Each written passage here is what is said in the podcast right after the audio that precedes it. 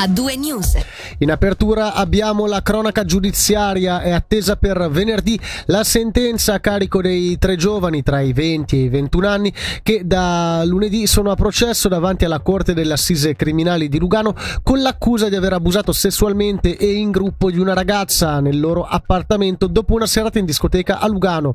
I fatti risalenti a settembre 2021 sono stati in parte ripresi in brevi fir- filmati. Nei loro confronti, lo ricordiamo, ieri la procuratrice pubblica Petra Canonica Alexaxi aveva chiesto tra i sei anni e mezzo e i nove anni di carcere più l'espulsione dalla Svizzera. Oggi invece hanno preso la parola gli avvocati difensori Deborah Gobbi, Clarissa Indemini e Mattia Guerra, battendosi per la soluzione dei loro assistiti, in particolare dal reato più grave di violenza carnale. I tre legali, come riportato da RSI, RSI Online, hanno ripercorso le dichiarazioni della ragazza e dei giovani che ovviamente divergono. Secondo l'accusa la ragazza era consenziente e non ci sarebbero prove che possano accertare la colpevolezza degli imputati. Quest'ultimi, lo ricordiamo, nel corso della prima giornata del processo avevano ammesso i rapporti sessuali ma negato sia gli abusi sia il rapporto di gruppo. Sempre nel Luganese, ieri è finito sotto inchiesta un fiduciario svizzero di 57 anni per esercizio abusivo della professione.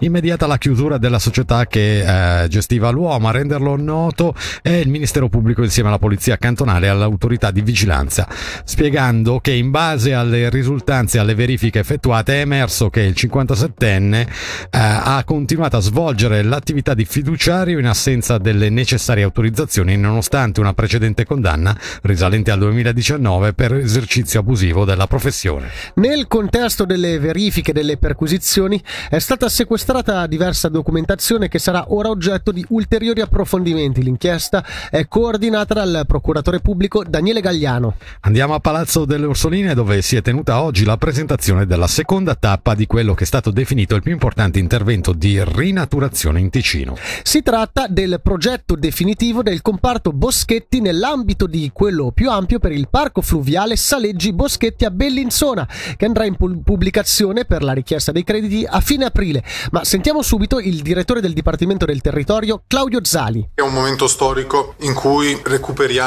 i corsi d'acqua. Nel, nel secolo scorso, penso anche nel secolo precedente, abbiamo, abbiamo pensato alla sicurezza, alla produzione di energia, al recupero di terreni coltivabili o edificabili e abbiamo indubbiamente, li abbiamo resi sicuri per carità, ma abbiamo mortificato i corsi d'acqua, a cui ora, ed è un lavoro che ci prenderà anche i prossimi 80 anni per completare queste opere, ora ci riappropriamo dei corsi d'acqua, ridiamo loro dignità e questo non è un qualsiasi progetto di valorizzazione, questo è il progetto. È il progetto perché riguarda il fiume che dà il nome al nostro cantone, perché riguarda la capitale del nostro cantone, perché riguarda una tratta estremamente lunga di un corso d'acqua, sono oltre 6 km. Per il costo di questo progetto che supererà gli 80 milioni di franchi, è multidisciplinare, viene creato un passaggio faunistico, si copre un tratto di strada cantonale, linee elettriche e segna davvero una svolta con la sua realizzazione, spero anche agli occhi della collettività, del modo di concepire e di vivere il corso d'acqua. Come detto, si tratta del passo più sostanzioso del parco fluviale Saleggi Boschetti ed è promosso dal Consorzio Correzione Fiume Ticino e dalla città Bellinzona, con il sostegno del Dipartimento del Territorio e dell'Ufficio Federale dell'Ambiente. I committenti, che sono il Consorzio Correzione Fiume Ticino appunto la città di Bellinzona, per questa seconda tappa pagheranno rispettivamente 4,2 milioni di franchi il Consorzio e 0,8 milioni il Comune. L'opera, per un totale di 51 milioni, è sussidiata al 90% dal Cantone per 8 milioni e dalla Confederazione per 38 milioni. Per capire nel concreto in cosa consiste questa fase del progetto, il cui inizio dei lavori che dureranno ben 5 anni è previsto per l'autunno del 2023, sentiamo il capo dell'ufficio dei corsi d'acqua, Loron Filippini. La zona di intervento si estende dalla torretta, quindi da nord fino a Gudo. È stata realizzata la prima tappa che è questo assaggio alla torretta inaugurato nel marzo del 2021. Il comparto dei boschetti quindi va grosso modo dal ponte dell'autostrada fino all'imbocco del riale di Progero su una tratta di 6 km, di cui la metà con un importante allargamento si vuole dare più sicurezza al territorio innanzitutto, venire incontro a quelle, quei fenomeni che attualmente compromettono la sicurezza che è l'erosione del fondo dovuto alla canalizzazione molto stretta del fiume e per la connessione, la funzione di connessione del fiume tra una sponda e l'altra e non da ultimo per importanza una fruibilità controllata perché ci troviamo in una zona di protezione della natura e quindi ci sarà posto anche per le persone, per chi va a cavallo e in bicicletta ma in maniera canalizzata. Gli elementi del progetto sono innanzitutto l'allargamento che consiste in una, l'apertura di una lanca in sponda destra che allarga di molto l'attuale alveo di Magra e nella creazione anche di un piccolo allargamento relativamente piccolo in sponda sinistra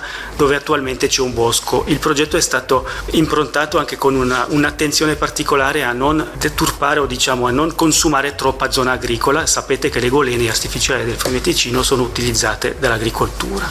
Verrà creata una pozza multifunzionale che da una parte è un biotopo ma è anche un punto di approvvigionamento per la lotta contro gli incendi boschivi. Il ponte faunistico che permette da una parte di creare sicurezza per gli automobilisti, che permette la, il passaggio in sicurezza della fauna dal versante verso la pianura. Eh, gli affluenti di tre corsi d'acqua, tra cui il Teleprogero, vengono meglio inseriti nel fiume Ticino senza dislivelli per poter garantire anche qui la continuità per la fauna.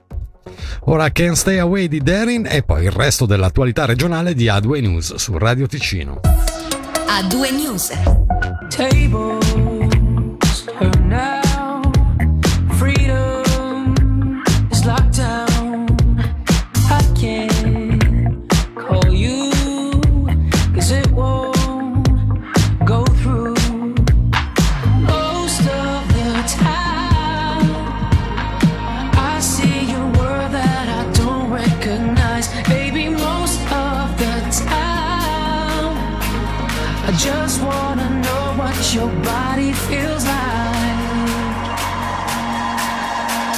So what do I do if I can stay away? I just keep on moving till you're next to me.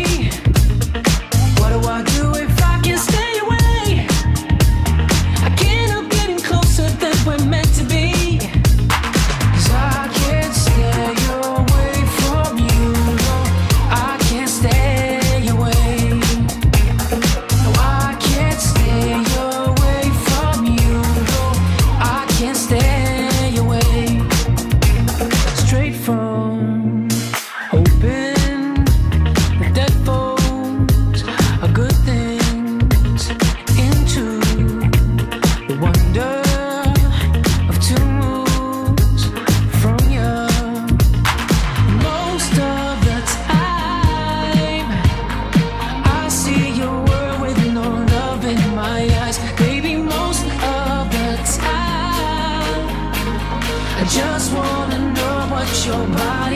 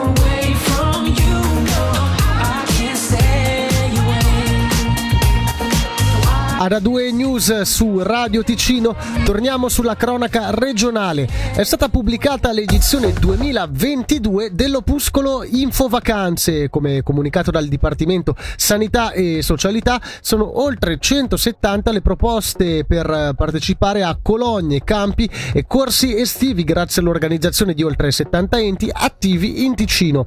Tutte le informazioni sono presenti sul sito del cantone all'indirizzo t.ch slash Infovacanze. Considerati i due anni di pandemia che ci siamo lasciati alle spalle che hanno limitato di fatto i contatti sociali, abbiamo chiesto a Ilario Lodi quanto sia importante questo momento per i più giovani. L'intervista al presidente dell'Associazione Colonie Estive di Vacanze e direttore di Pro Juventute Svizzera Italiana è di Angelo Chiello. Direi che è una grottissima opportunità che le famiglie hanno di permettere ai loro pargoli, ai loro ragazzi Ah, di riscoprire quella che è un'esperienza fondamentale nella crescita di ognuno di noi, che è quella di un'esperienza residenziale. Non dobbiamo dimenticare che in colonia ci si va per restarci, non per tornare a casa alla sera. Star via da casa, allontanarsi e condividere con i propri coetanei dei momenti di tipo residenziale, quindi continuati, permette appunto di ristabilire, alla luce soprattutto di quello che negli ultimi due anni è successo, di ristabilire quei contatti che sono profondissimamente formativi per i bambini. I social hanno la loro grande importanza, ma non dobbiamo dimenticare che non si cresce solo a social, anzi direi che si cresce soprattutto nel rapporto diretto. È sostenuta dal, dal cantone, ci sono delle associazioni che organizzano, di solito è, è onerosa per la famiglia questa operazione? Direi di no. È sostenuta dal cantone attraverso una legge speciale, ciò significa che il cantone crede, l'amministrazione cantonale crede che questa sia un'operazione educativa importante e un sostegno concreto alle famiglie. Si va in colonie con poche centinaia di franchi, ecco, nulla di confrontabile con quelle che sono delle esperienze di vacanza peraltro familiari e altrettanto importanti, però promosse dal settore privato. Ci sono dei sussidi e ci sono anche delle istituzioni che possono sostenere alcune famiglie in difficoltà finanziarie o comunque che non possono beneficiare di grossi introiti a mandare i loro figli in vacanza. Voltiamo pagina, il comune di Ascona entra a far parte, quale socio di diritto, dell'associazione Jazz Ascona, partecipando così, insieme all'organizzazione turistica Lago Maggiore e Valli, ai processi decisionali riguardanti l'organizzazione e la gestione della manifestazione. A rappresentare il comune nell'associazione saranno il sindaco Luca Pissoglio e il municipale Stefano Steiger, che andranno così ad affiancare nel comitato direttivo i due rappresentanti dell'organizzazione turistica Lago Maggiore e Valli, Aldo Merlini e Luca Allidi, e il presidente della manifestazione Guido Casparis. L'entrata del comune vuole consolidare ulteriormente Jazz Ascona, garantendo anche un cospicuo contributo finanziario. Il comune si fa inoltre garante assieme all'organizzazione turistica Lago Maggiore Valli a fronte di eventuali perdite finanziarie del festival. Torniamo ora su un'interrogazione di cui vi abbiamo dato notizia ieri, quella sull'ordinanza sui rumori presentata da alcuni consiglieri comunali al municipio di Locarno. La proposta chiede in sintesi che il venerdì, il sabato e i giorni prefestivi la musica cosiddetta di sottofondo venga spenta alle 24 invece che alle 23 come previsto finora. Una richiesta accolta positivamente dal Comitato di Gastro Lago Maggiore e Valli che ha espresso attraverso un comunicato stampa il sostegno alla proposta. Per farci spiegare da un addetto ai lavori l'importanza di questa interrogazione, sentiamo il presidente di Gastro Lago Maggiore e Valli, Nunzio Longhitano. È un tema importantissimo perché le cose sono cambiate. Adesso il tempo è abbastanza maturo per cercare di aprire un po' anche la città di Locarno a queste cose. Noi abbiamo un limite alle 11 e sappiamo benissimo che alle 11 nel periodo estivo più caldo la gente esce più tardi, ha voglia di divertirsi un attimino in più e questo naturalmente è una- un'iniziativa della nostra categoria importantissima perché aiuta anche i ristoratori con un'ora in più di musica, dare la possibilità alla gente di stare un po' più in giro e di più di, di consumare. Un'ora in più fa tanto. Siamo nel 2022, vogliamo essere una destinazione turistica e, e se vogliamo attirare più gente, anche giovane, chiaramente dobbiamo dare qualcosina in più. E sono convinto che anche il residente, se vedrà che c'è un po' di movimento in più, si invoglia di più anche, anche lui a uscire. Per tutti, non solo per il turista, anche per il, il turismo locale è importantissimo. No? Se andiamo in giro per tutte parti del mondo, sono destinazioni turistiche, forse si esagera, ma c'è musica fino alle 2, alle 3 di mattina. Adesso noi non si vuole arrivare, però insomma andare a- fino a mezzanotte non si chiede questa cosa, non, non riteniamo che quest'ora in più possa turbare un po' la, la quiete eh, cittadina.